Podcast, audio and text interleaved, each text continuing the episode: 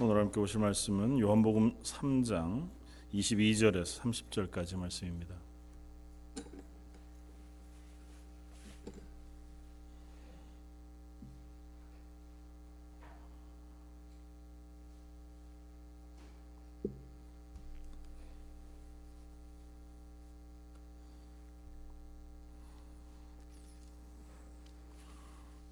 요한복음 3장 22절에서 30절까지. 다쳐였으면 우리 한 목소리 같이 한번 읽겠습니다. 그 후에 예수께서 제자들과 유대 땅으로 가서 거기 함께 유하시며 세례를 베푸시더라. 요한도 살렘 가까운 에논에서 세례를 베푸니 거기 물이 많음이라. 그러므로 사람들이 와서 세례를 받더라. 요한이 오게 갇히지 아니하였더라. 이에 요한의 제자 중에서 한 유대인과 더불어 정결 예식에 대하여 변론이 되었더니 그들이 요한에게 가서 이르되 랍비여 선생님과 함께 요단강 저편에 있던 이 곧 선생님이 증언하시던 이가 세례를 베풀매 사람이 다 그에게로 가더이다. 요한이 대답하여 이르되 만일 하늘에서 주신 바 아니면 사람이 아무것도 받을 수 없느니라. 내가 말한 바 나는 그리스도가 아니요 그의 앞에 보내심을 받은 자라고 한 것을 증언할 자는 너희니라. 신부를 취하는 자는 신랑이나 서서 신랑의 음성을 듣는 친구가 크게 기뻐하나니 나는 이러한 기쁨으로 충만하였노라. 그는 흥하여야 하겠고 나는 쇠하여야 하리라 하니라. 아멘. 요한복음 3장 22절에서 30절까지 말씀을 가지고 나의 기쁨은이라고 하는 제목으로 함께 은혜를 나누고자 합니다. 음, 오늘 선교사님으로부터 어, 기도 편지를 받았습니다. 어, 근데 오늘 말씀과 참잘 어, 맞는 고백을 그 편지 가운데 하셔서 어, 편지 가운데 어떻게 고백을 하고 계시냐 하면 음, 하나님 앞에서 어, 신앙생활 처음 시작했을 때부터 지금까지 계속해서 하나님의 은혜에 내가 어떻게 반응하고 하나님 앞에 어떤 것으로 가지고 나아가 열매 맺어 갈까고 하는 것이 늘 어, 고민이었고 또 그런 것 때문에 어, 열심히 사는 삶을 살았다는 거죠. 하나님 앞에서 그리고 심지어는 이제 어, 신학을 하고 또 지금은 이제 선교의 길을 걷기까지. 그런데도 불구하고 이렇게 편지를 쓸 때마다 뭐 이렇게 이제 기도 편지를 쓸 때마다 지난 것들을 돌아보면 아 내가 하나님 앞에 드릴 만한 것이 하나도 없구나. 내가 하나님 앞에 아, 하나님 이렇게 살았습니다. 그렇게 할 만한 것들이 야 정말 하나도 없구나. 그런 것들을 늘 느끼면서 절망했다. 이렇게 고백합니다. 그런데 어, 느 순간인가부터 아 그것이 하나님의 은혜구나고 하는 것을 깨닫게 됐다. 그렇게 고백하시더라고요. 그러니까 내가 하나님 앞에 드릴 것이 아무것도 없는 바로 그 지점, 바로 그것을 깨닫는 그 지점이 바로 하나님의 은혜 안에 있는 것인 것을 고백할 수 있게 됐다. 나로서는 아무것도 해드릴 것 없고, 나로서는 아무것도 할 수 있는 것 없고, 해놓은 것 없지만 그런 나를 위하여 예수님께 십자가의 죽으심으로 전적으로 하나님의 은혜를 나에게 부어 주셔서 나를 하나님의 자녀 삼아 주신 그 은혜 안에 거하게 하시는 것 그렇다면 너무 물론 이제 열심히 안 산다는 게 아니고 하나님 앞에 내가 무엇 해드려야지 발버둥 치는 것 그것 때문에 목말라 하기보다 하나님 베풀어 두신 은혜 앞에 내가 오늘 하루 최선을 다해서 하나님 맡기신 일들을 감당하는 것이 나의 가장 큰 기쁨이 되겠다 그렇게 고백을 하시더라고요. 그러면서 어, 뭐 계속해서 최근 어, 한 1, 2년 동안 건강 때문에 어려움을 겪으시기도 하셨고 또 그 지역 자체에서 사역 어, 때문에도 굉장히 위험하고 어려운 상황 속에 있었던 것을 고백하면서 그래도 내가 어, 아무리 상황이 더 어려워져도 내 몸에 연약함이 생겨도 혹은 또 다른 열매들을 내가 눈앞에 보이지 못한다 할지라도 그럴수록 더 하나님이 내게 허락하신 전능하심 하나님의 선하심 그것들을 내가 확인하게 됩니다. 그래서 그것 기대하게 되고 그것 때문에 오히려 기뻐할 수 있습니다. 그렇게 고백을 하였습니다. 오늘 말씀에서 나누고 싶은 것도 그것입니다. 오늘 본문은 어, 세례 요한과 세례 요한의 제자들 사이에 일어난 간단한 대화의 내용을 기록하고 있습니다. 예수님께서 세례 요한에게 세례를 받으신 이후에 공생의 사역을 시작하셨고 오늘 본문 22절에 보면 예수께서 제자들과 유대 땅으로 가서 거기 함께 유하사 세례를 베푸셨다. 요단 어, 강이 쭉 흐르는 그 중에서 북쪽은 갈릴리고 어, 요단강 제일 끝에 남쪽은 사해 바다입니다. 그리고 그 사해 바다 위쪽에 왼편이 유대 지역이거든요. 그러니까 유대 지역에서 세례를 베푸셨다고 얘기하니까 아마 뭐 요단강 변 어디쯤에서 말씀을 가르치시고 또 아마 세례를 베푸시는 그런데 4장 2절을 보면 예수님께서 직접 세례를 베푸신 것이 아니라 예수님의 제자들이 세례를 베풀었다 그렇게 이제 기록하고 있습니다. 어쨌든 예수님께서 그 사역을 시작하시니까 사람들이 예수님을 향하여 많이 어, 쫓아갔습니다. 뭐 예수님이 행하신 기적, 뭐 표적 그런 것들 때문이기도 했을 것이고 예수님의 말씀의 권위가 워낙 어, 권위가 있었기 때문에 그 말씀을 듣기 위해서 간 사람들도 많았을 겁니다. 그 모습을 보면서 요한의 제자들이 세례 요한에게 이야기합니다. 선생님, 어, 예전에 예수님, 그러니까 선생님과 같이 있던 그분, 뭐 예수님이라고 표현하지 않고 그, 그렇게 표현하는데 그분이 어, 세례를 베풀고 있으니까 사람들이 다 그리로 갑니다. 말인즉슨 선생님이 예전에 세례를 베푸실 때에는 선생님한테 많이 왔다는 거죠. 세례 요한 앞에 수많은 사람들이 와서 말씀을 듣고 회개하고 세례를 받고 어, 그렇게 되었습니다. 그래서 자기 제자들도 그래서 세례 요한의 제자가 되고 세례 요한을 따라서 말씀을 듣고 그 일에 동참했단 말이죠. 그런데 어느 날 갑자기 예수님이 나타나고 나서는 세례 요한을 따르던 사람들이 하나둘씩 하나둘씩 예수님에게로 어, 몰려간 겁니다. 그러니까 제자들 입장에서 좀 불편한 거예요. 선생님이 먼저 시작하시고 말씀을 나누는데 그분은 심지어 선생님에게 세례를 받은 사람인데 지금 사람들이 그 예수님을 막 쫓아가서 그분에게 세례를 받는 저 상황을 어떻게 생각하십니까? 뭐 그런 거겠죠. 그러니까 약간의 경쟁심, 약간의 불만, 혹은 뭐 의아함, 뭐 여러 가지를 포함해서 세례 요한에게 제자들이 묻습니다. 세례 요한이 대답하기를 27절에 몇 가지 말씀으로 대답하는데 그 결론은 이렇습니다. 그는 흥하여야 하겠고 나는 쇠하여야 할 것이다. 어, 세례요한의 대답 그리고 그의 고백을 우리가 함께 나누면서 아, 우리의 고백도 이 땅 가운데서 그리스도인으로 살아가는 우리의 고백도 그와 같았으면 좋겠다 하는 생각을 합니다. 세례요한의 고백은 사실은 27절부터 시작이 됩니다. 요한이 대답하여 이르되 만일 하늘에서 주신 바가 아니면 사람이 아무것도 받을 수 없느니라. 먼저 야, 니네가 뭐라고 얘기해도 다 하나님의 주권 아래에 있는 것이다. 하나님께서 허락하시지 않으면 이 세상에 어떤 누구도 하나님 앞에서 그 사역을 감당할 수도 없고 또 그 이야기를 듣고 세례를 받는다고 해도 그것으로 인해 무엇인가를 얻게 될 수 없다고 하는 사실을 세례요한이 고백합니다. 그러니까 내가 세례를 베풀던 예수님이 세례를 베풀건 또 나든 누군가가 세례를 베풀건 간에 베푸는 사람이 누구냐가 중심이 아니고 그것을 허락하신 하나님께서 그 일을 하셨느냐가 중요하다.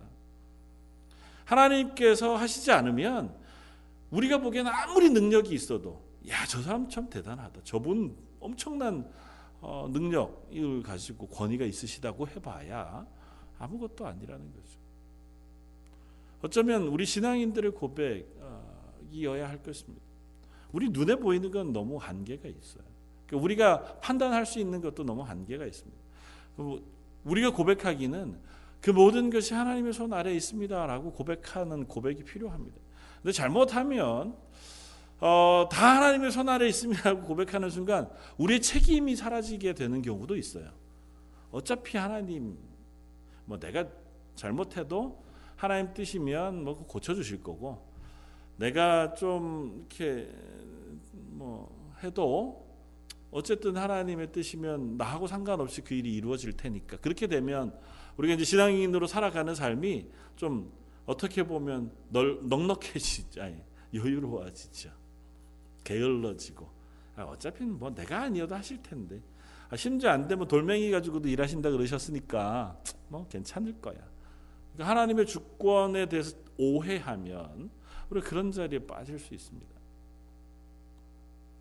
하나님의 주권 가운데 모두 다 있지만 그러나 그 가운데 하나님 우리를 사용하신다고 성경 분명히 말씀하십니다. 그래서 우리를 부르실 때 우리를 부르신 이유와 부르신 목적이 있다는 사실을 성경이 분명히 얘기해요. 물론 니네가 안 하면 내가 다른 사람들을 동원해서라도 아니면 뭐 길가에 돌멩이를 동원해서라도 그 일을 할 수 있어. 그건 하나님의 능력이죠. 그리고 하나님이 그걸 결코 포기하시지는 않을 것입니다. 그러나 하나님께서 그 일을 아직은 우리들에게 맡기고 계시다는 사실도 잊지는 말아야 해요. 다만 하나님의 주권을 의지할 때 하나 위로받을 수 있는 것은 내가 분명히 잘못했어도 하나님 맡기신 일들을 잘 감당하지 못하는 실패 가운데 있어도 그럼에도 불구하고 하나님이 날 포기하지 않으시고 우리를 향하여 맡겨 놓으신 일들을 여전히 우리에게 기대하고 계시면서 또 우리에게 하나님의 은혜를 더 풍성하게 베푸셔서라도 우리를 끌고 가시는 은혜가 있다는 사실 그것을 우리가 고백할 따름이죠. 그리고 하나님의 주권에 대한 반대 조금 다른 편에서의 고백은 그것입니다. 아, 내 힘으로 하는 것이 아니구나. 하나님께서 허락하시지 않으면 내가 아무리 해도 아무것도 할 수 없을 수도 있겠구나라고 하는 사실을 인정하는 자리에 설 수 있어야 한다는 것입니다. 두 번째는 세례 요한이 이렇게 고백합니다. 신부를 취하는 자는 신랑이나 서서 신랑의 음성을 듣는 친구가 크게 기뻐하나니 나는 이러한 기쁨으로 충만하였노라. 세례 요한이 나는 참 기쁩니다 하고 고백해요. 근데 내 기쁨은 어떤 기쁨이냐 하면 들러리의 기쁨이에요. 결혼은 신랑과 신부가 해요. 나는 신랑의 들러리고 신부의 들러리에 불과해요. 그럼 뭐 들러리가 어, 옷한 벌 얻어 입나요? 그 정도쯤 되나요? 그런데 나는 그것만으로도 기쁘다. 옷, 옷, 옷 얻어 입어서 기쁜 게 아니고요. 내가 사랑하는 내 친구, 그가 결혼하는 것으로 내가 기뻐하는 기쁨이 마치 예수님을 바라보면서 내가 누리는 기쁨과 똑같다는 것입니다. 내가 주인이 아니어도, 주인공이 아니어도, 예수님이 주인공이시고 나는 예수님의 길을 예비하는 사람이 불과하다는 사실을 이 세례원 명확히 아는 거죠. 내게 맡겨진 역할이 뭔가를 분명히 아는 겁니다. 그러니까 네가 가서 주인공이 돼서 각광받고 그리고 네가 해야 할 분명한 일들을 함으로써 그 일들을 이루는 그것을 하나님이 세례요한에게 맡기신 것이 아니라 너는 그냥 예수님이 오시기 전에 사람들을 깨게 하는 역할 그들로 하여금 하나님 앞에 말씀을 들을 수 있도록 그들을 예비시키는 역할. 그것으로 좋게요. 그리고 나서는 그냥 뒤편으로 사라진 아, 그것이 바로 세례 요한에게 맡겨진 역할이에요. 그러니까 세례 요한은 그렇다 해도 난 좋습니다. 나는 상관없습니다. 내가 어떻게 되더라도 하나님이 맡기신 일들이 이루어만 진다면 난 그것으로 너무너무 기쁩니다. 그리고 그 기쁨이 그냥 나는 사라져 버리고 많은 것에 의한 것이 아니라 그 일을 통하여 나 또한 하나님의 구원을 경험하는 것이기 때문에. 그 예수 그리스도를 통하여 하나님이 옛 선지자들로부터 약속하신 거대로부터 약속하신 완벽한 구원 하나님의 놀라운 구원의 은혜가 이루어지는 것을 목격하게 하시는 것이고 또 조금 더 기쁘게는 그것을 준비하는 일에 나를 조금이나마 사용해 주시는 것이기 때문에 그것으로 인한 기쁨이 내게 충만합니다. 그렇게 사도 어, 세례 요한이 고백합니다. 그리스도인들의 고백도 그와 별반 다르지 않아야 할 것입니다. 그래서 어떻게 보면 이 세례 요한의 고백 그것이 그리스도인 전체의 고백일 수 있고 조금 더 나아가서는 어쩌면 성경 안에 일어나고 있는 은혜, 역설적인 은혜에 대한 한 단편이기도 할 것입니다. 조금 더 나가면 예수님이 우리를 구원하신 구원의 은혜 역시 조금 역설적이에요.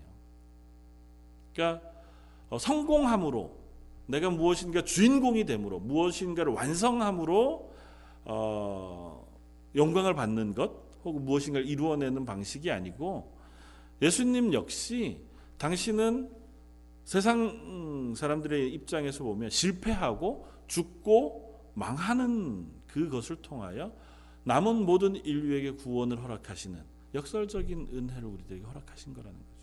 그리고 그 뒤를 따르는 모든 이들에게도 그와 같은 길들을 우리에게 보여주십니다. 그래서 세례요한이 고백하는 그는 흥하여야 하고 나는 망하여야 나는 쇠하여야 하리라고 하는 고백 그 고백 역시 내가 쇠함으로 예수 그리스도께서 흥하게 되시는 그것으로 나의 역할이 주어졌음 그리고 그것으로 인하여 난 충분합니다고 하는 고백을 하게 한다는 것입니다. 우리도 그와 같기를 원합니다. 내가 이름이 내 이름이 사라져도 그러니까 내가 각광받지 못하고 내가 이 세상 사람들 속에 혹은 내가 하는 역할 속에서 특별한 지위를 차지 못하고 잊혀져 간다 할지라도 그러나 그 일을 통하여 하나님의 영광이 드러난다면 그것으로 나는 족합니다. 고 하는 고백이 저 여러분들의 고백일 수 있었으면 좋겠습니다. 우리는 흔히 그렇게 얘기합니다.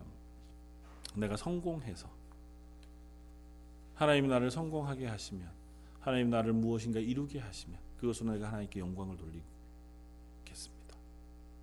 우리가 자녀들을 위해서도 그런 기도를 자주 하죠. 근데 사실은 물론 우리가 그렇게 기도해야죠. 그러나 우리가 성공해서 하나님께 영광을 돌리는 예는 그렇게 많지 않은 것 같아 보여요.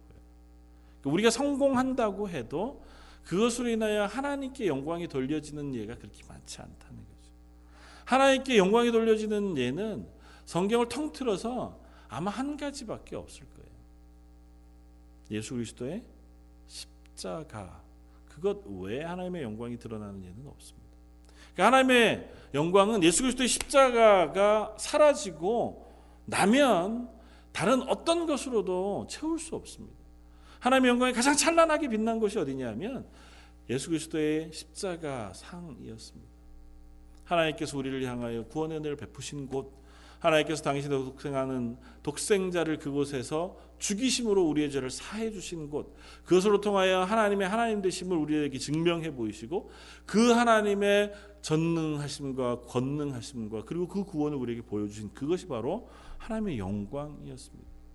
그런데 혹 우리가 그 하나님의 영광 말고 내가 이 땅 가운데 성공함으로 내가 하나님께 영광을 돌리겠다고 하는 어, 자리에 자칫 잘못 서면 내가 십자가로 얻은 은혜나 하나님께서 십자가 위에 베풀어 주신 구원은 잠시 잠시 옆에다 내려놓고 이 땅 가운데에서 각 사람들이 경쟁하는 와중에 나는 하나님이 나를 1등하게 해주셨어. 하나님이 나를 승리하게 해주셨어. 그래서 나는 하나님께 영광을 돌립니다. 하나님만 믿으시면 우리가 다 성공할 수 있습니다로 가게 되면 그러면 차치 잘못하면 오해가 생길 수 있다는 거죠.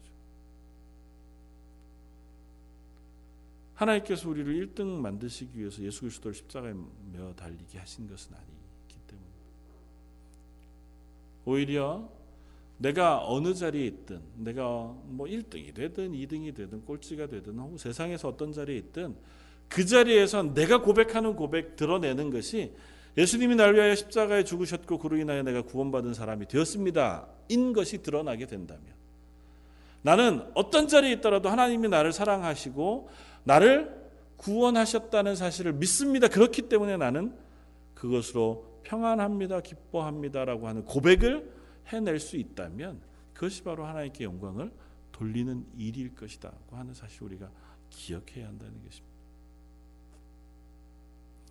세례요한이 만약에 이 고백을 하고 나서 나는 쇠하고 예수님이 흥하여야겠다고 생각했는데 세례요한도 쇠해서 죽었습니다. 그렇죠? 억울한 죽음을 당해서 죽었습니다. 그리고 나서 그 죽음 때문에 예수님께서 이스라엘의 왕이 되셨다. 그러면 내가 쇠하고 예수님이 흥하신 것으로 어, 참 만족합니다. 그럴 수 있어요. 그런데 그렇지 않고 세례요한 죽고 나서 예수님도 그 로마 군인들 그리고 이스라엘의 부패된 어, 지도자들의 손에 의해서 십자가에서 죽임을 당하셨다. 굳이 예수님이 십자가를 지실 거라면 세례 요한이 죽을 이유가 없었어요. 이게 세례 요한이 죽는 게 예수님이 십자가를 지시는 거에 아무런 도움이 안 되는 일이었습니다. 그렇지 않나요? 예수님이 죽으시는 데에 세례 요한의 죽음은 하든 어떤 뭐 영향을 미치. 그럴 거면 굳이 왜 세례 요한을 그렇게 죽이셨을까? 그렇게 생각할 수 있습니다. 왜 제가 왜 이런 얘기를 하냐 하면요. 저희들의 신앙생활 속에서의 얘기를 하고 싶어서 그래요. 우리가 신앙생활 하면서 하나님께 영광을 돌리고 하나님의 은혜를 우리가 세상 가운데 나누면서 살고 싶어요. 그럴 때 우리는 어떤 생각을 하냐 하면 내가 이렇게 함으로 무언가가 이루어졌으면 좋겠어. 내가 희생함으로 아니면 내가 어, 뭔가 열심히 봉사하고 나를 낮춤으로 무엇인가가 이루어지면 그것으로 내가 만족할 수 있어요. 세례요한처럼 내가 죽으면 내가 쇠하면 예수님이 흥해 그것을 내 눈으로 보면 내가 쇠한 것이 인정이 돼. 그러니까 내가 막 겸손하고 이 세상 가운데서 연약해지고 내가 그런 와중에서도 힘겨운 와중에서도 열심히 교회 봉사를 했어요. 그러고 난 결과가 뭔가 대단한 게 좀 생겼어. 덕분에 사람들이 아 맞아 신앙은 집사님처럼 그렇게 신앙생활하는 게 맞는 것 같습니다. 집사님 보고 마음이 제가 바뀌어가지고 예수 열심히 믿게 됐습니다. 이런 사람들이 막 생기고 교회가 어, 뭐 그렇게 겸손하게 봉사하는 분들 때문에 막 부흥하고 그 교회가 하나님의 은혜로 충만해지고 막 이렇게 되면 그 보람이 있잖아요. 내가 쇠한 보람이 있잖아요. 내가 겸손한 보람이 있고 내가 상처받은 보람이 있고 내가 연약하게 있는 자리에서 도 믿음을 놓치지 않은 보람이 있잖아요. 그렇지 않으면 아 이게 뭔 의미가 있지? 이렇게 된단 말이죠. 내가 아무리 애써봐야 내가 뭐 얼마나 내가 교만한 사람인데 이 교만을 억누르고 억눌러 가지고 내가 얼마나 남들 앞에서 봉사하고 섬기느라고 애썼는데 그러고 나서 돌아오는 게 엉뚱한 소리야. 너, 너 진짜 교만하구나 뭐 이런 얘기만 들려오고 오히려 내가 그렇게 써서 사랑으로 품어 안고 함께 기도했던 사람인데도 믿음으로 자라지 않는 것 같고 그런 모습을 보면 내가 하는 게 무슨 의미가 있나? 하나님 정말 살아계신가? 내가 이렇게 하는 것 가지고 하나님 맡기신 일들을 잘 감당한다고 내가 하나님 뭐 잘못했습니까? 내가 좀 더 겸손해져야 되나요? 좀 더 망가져야 되나요? 하나님 우리가 그렇게 고백할 때도 있잖아요. 그럴까요? 어떤 목사는 아주 과격하게 말씀하시던데요. 저는 그 정도까지는 아니더라도 그렇지는 않을 수도 있겠다.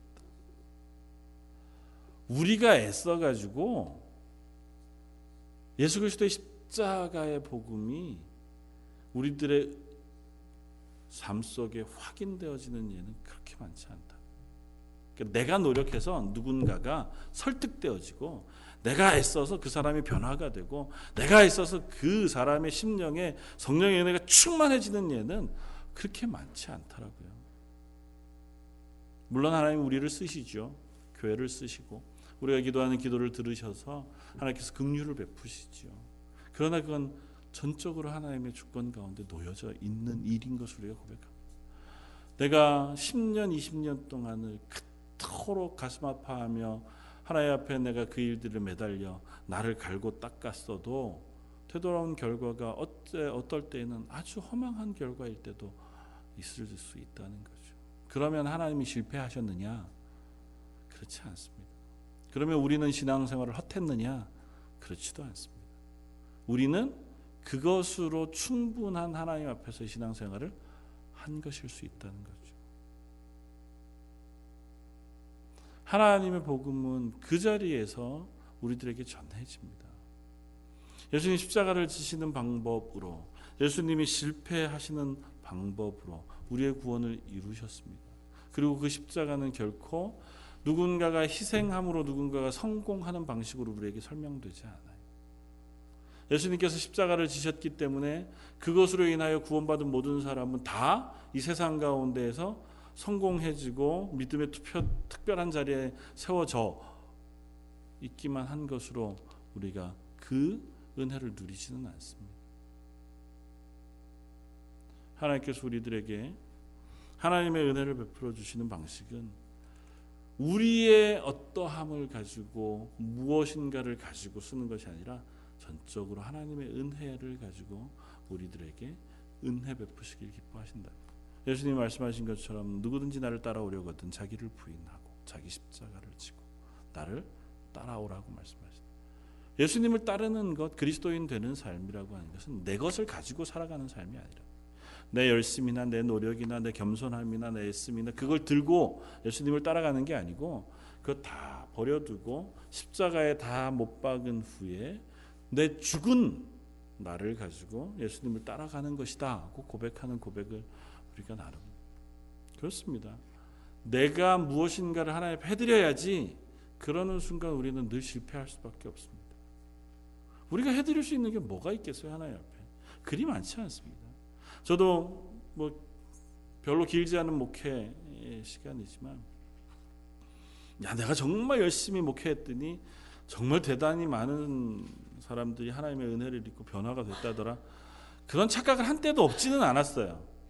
아 그런가 보다. 그래서 좀 더 내가 열심히 하면 좀 더막 어, 시간을 많이 쓰고 애를 더 쓰고 더 열심히 가르치고 더 열심히 하면 뭔가 변화가 있겠지. 그게 비례하지 않더라고요.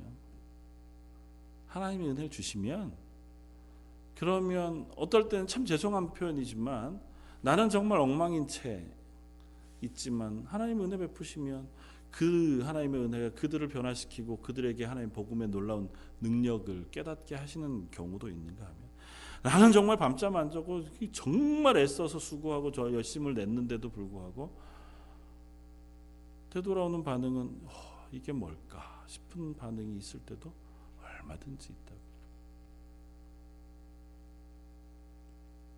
물론 우리는 하나님의 사람으로 애를 써야죠. 하나님 맡기신 일들을 잘 감당해야죠. 그러나 그 하나님이 맡기신 일들을 감당하는 데 있어서 우리가 드러나는 것 그것을 우리는 기대해서는 안 된다는 겁니다. 내가 이만큼 했는데 하나님 뭔가를 해 주셔야지요. 거나 야, 내가 이만큼 열심히 애썼는데 우리 교회 최소한 이런 것들은 있어야 하지 않겠나고 하는 부분들에 대해서는 우리가 조심해야 할 필요가 있다고요. 잘못하면 내가 자꾸 드러나려고 해요. 교회 안에서도 그 일을 내가 해야 할 것 같고 그 일을 내가 맡았을 때 뭔가 잘 될 것 같은 생각이 든다. 우리는 그저 함께 그 길을 가는 동역자에 불과해요. 하나님 맡기신 일들을 그저 함께 그 길을 위해서 걸어가는 사람들에 불과합니다. 나는 드러나지 않아도 상관없어요. 하나님이 드러나신다. 우리가 이 그리스도인의 삶 가운데 유일하게 드러내야 할 유일한 목표는 하나님이에요. 예수 그리스도의 십자가고 하나님의 영광입니다. 내 삶을 쭉 지나오면서 내 삶이 무엇을 얘기했느냐고 얘기하면 거기에 내 이름이 사라지고 예수 그리스도의 십자가 하나님의 영광이라고 하는 것이 나타나면 그건 그리스도인으로 잘 산 삶이에요. 그런데 만약에 살아왔는데 아우 참 대단히 잘 사셨습니다가 되면 야 정말 정말 대단히 거룩하신 분이시고 뭐 그렇게가 되면 우리는 스스로를 더 되돌아봐야 할 수 있다는 거죠. 그래서 연약할 때 우리가 믿음을 놓치지 않고 하나님의 은혜를 붙잡고 있는 그 삶을 통해서 하나님의 영광이 드러나는 것인 줄 압니다. 우리가 부족할 때에도 그 하나님을 놓치지 않고 서 있는 그 모습을 통해서 하나님이 아 하나님 살아계신가 보다 그렇게 고백되어지는 줄 믿습니다. 사랑성도 여러분, 이 세례 요한의 고백이 아주 단순하지 않습니다. 세례 요한이 나는 쇠하여야 하겠고 그는 흥하여야겠다고 하는 이 고백이 어떻게 보면 너무 크고 어려운 고백인지 몰라요. 특별히 현대를 살아가고 또 현대의 우리들의 모습 속에서 현대 교회 가운데 심지어 우리는 교회와 교회끼리도 경쟁하는 사회를 살잖아요. 어, 다른 지역에 있는 다른 교회가 부흥한다 그러면 괜히 마음이 힘들고 왜 우리는 안 되지? 우리가 더 부흥해야 되는데 이런 마음이 생기는 게 솔직한 심정이잖아요.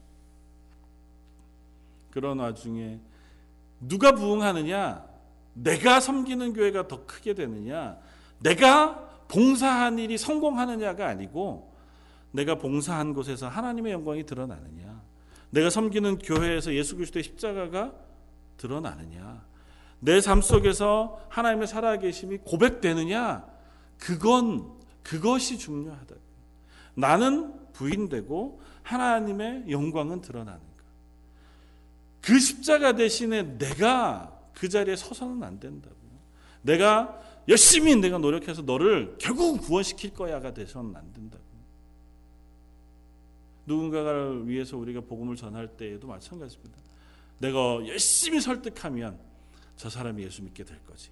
그렇지 않습니다. 물론 설득해야죠. 복음으로 설득하고 또 내가 할 수 있는 한 선한 어, 영향력을 끼쳐야죠. 맛있는 것도 해주고 참아주고 할 수 있는 선물도 막 하면서 그 사람들 교회 데리고 올 수 있는 한 열심히 데리고 와야죠. 그러나 기도할 때는 그렇게 기도해야 되는 줄 압니다. 하나님 내가 아무리 애써봐도 제가 저 사람에게 예수 그리스도의 십자가를 설명할 방법이 없습니다. 그 하나님의 은혜를 전할 방법이 없습니다. 결국은 하나님이 그 심령 속에 말씀해 주셔야 됩니다. 하나님께서 저 사람을 극률히 여겨 주시고 하나님께서 저 심령 속에 은혜 베풀어 주셔야만 합니다. 그렇게 메어 달리는 기도가 필요한 줄 압니다. 우리가 하는 것은 보조하는 역할이에요. 들러리의 역할이에요. 옆에서 하나님이 맡기신 일들을 그저 보조하는 역할에 불과해요.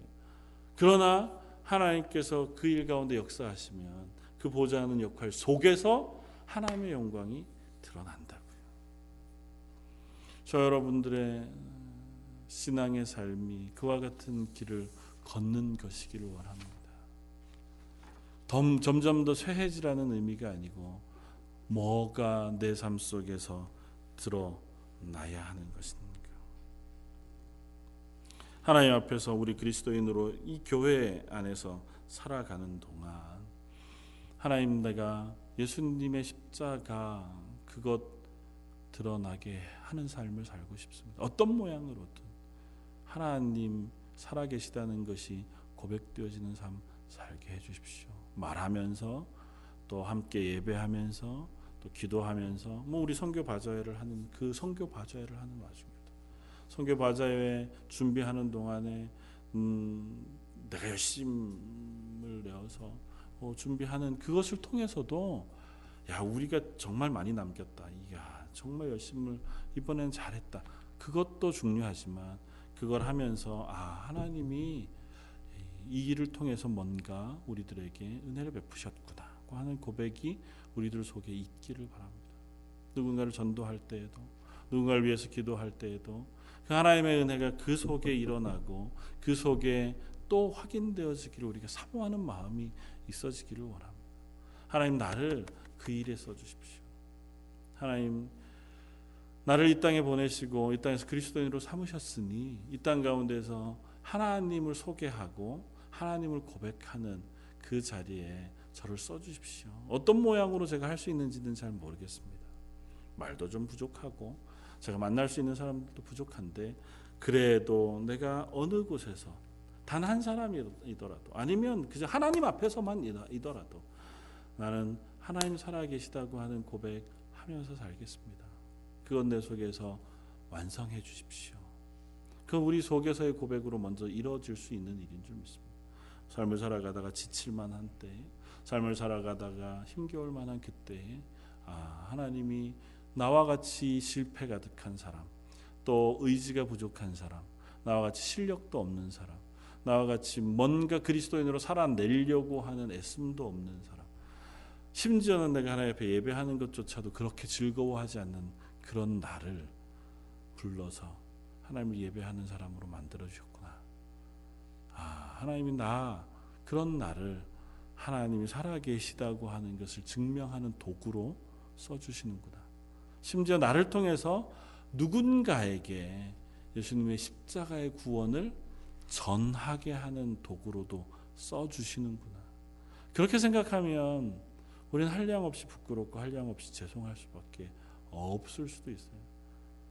내가 살아온 삶을 보면 내가 생활한 그 고백을 보면 내가 현재 살고 있는 나의 모습을 보면 나를 통해서 누군가가 예수를 알게 된다는 것 자체가 기적일 때가 많아요. 나를 통해서 누군가가 야 정말 하나님 하나님의 은혜가 풍성하군요. 그런 것들을 알게 되는 때가 그런 일이 있을 수 있을까 싶을 때가 훨씬 더 많잖아요. 내 삶을 돌아보면 늘 욕심투성이 실패투성이 게으르고 나약한 나밖에는 없는데 하나님이 그런 나를 통해서 하나님을 드러내시는 도구로 써주신다고 하니까 우리가 그저 감사할 따름이죠. 그래서 기도할 따름이죠. 하나님 저에게 그와 같은 일들을 감당할 수 있도록 은혜 베풀어 주십시오. 하나님의 능력이 아니고는 제가 변할 수 없습니다. 하나님의 은혜가 아니고는 제가 그 자리에 서 있을 수도 없고 그렇게 살 수도 없습니다. 때로는 우리를 연약하게 해서라도 나약한 자리에서 붙잡는 그 간절한 붙잡음 하나만으로 하나님이 살아계시다는 사실을 고백하게 하시기도 하는 줄 믿습니다. 우리의 자녀들과의 싸움 속에서 우리 자녀들을 그래도 믿음 가운데 잘 양육하려고 애쓰는 모습 가운데에서 하나님이 우리의 하나님 되신다고 하는 고백, 믿음의 고백을 받아내시기도 하시는 줄 믿습니다. 한치 앞을 내볼 수 없는 그 길을 걸어가는 와중에도 그래도 내가 선택할 수 있는 이 세상의 수많은 선택들이 있지만 그래도 믿음을 놓치지 않는 그 선택을 내가 행하는 그 모습을 통해서 하나님을 믿는 신앙인의 고백을 하나님 받아내시는 줄 믿습니다. 저와 여러분들의 삶이 그 위에서 하나님의 은혜들을 누리면서 살아갈 수 있길 바라고 또 그 위에서 아, 나를 부인하고 나를 쇠하게 하되 하나님의 영광이 드러나는 그 길을 사모하면서 살아가게 되는 저와 여러분들 되시길 주님의 이름으로 부탁을 드립니다. 한번 같이 기도하겠습니다. 감사와 찬양을 받으시기 합당하신 주님 아, 세례 요한이 하는 고백 난, 아, 나는 쇠하여야 하겠고 그는 흥하여야 하겠다고 하는 그 고백 그와 같은 믿음의 고백이 저희의 고백이 되어지기를 원합니다. 그럼에도 불구하고 그 예수 그리스도가 전파되어지고 하나님의 구원이 이 세상 속에 전해지는 것으로 인하여 기뻐하는 기쁨이 저희들 속에 있기를 원합니다. 저희 인생이 이 땅 가운데에서 하나님 부르심을 받은 이유는 다른 것이 아니라 우리의 입술을 통해서 우리의 삶을 통해서 하나님은 살아계십니다. 나와 같이 실패하고 연약한 죄인들을 구원하시는 은혜가 있습니다고 하는 것을 고백하고 드러내게 하시는 줄 믿습니다. 저희가 그 고백을 놓치지 않고 또 그 하나님의 은혜를 사모하며 붙잡고 살아가는 하루하루가 되게 하여 주옵소서. 오늘 말씀 예수님 이름으로 기도드립니다.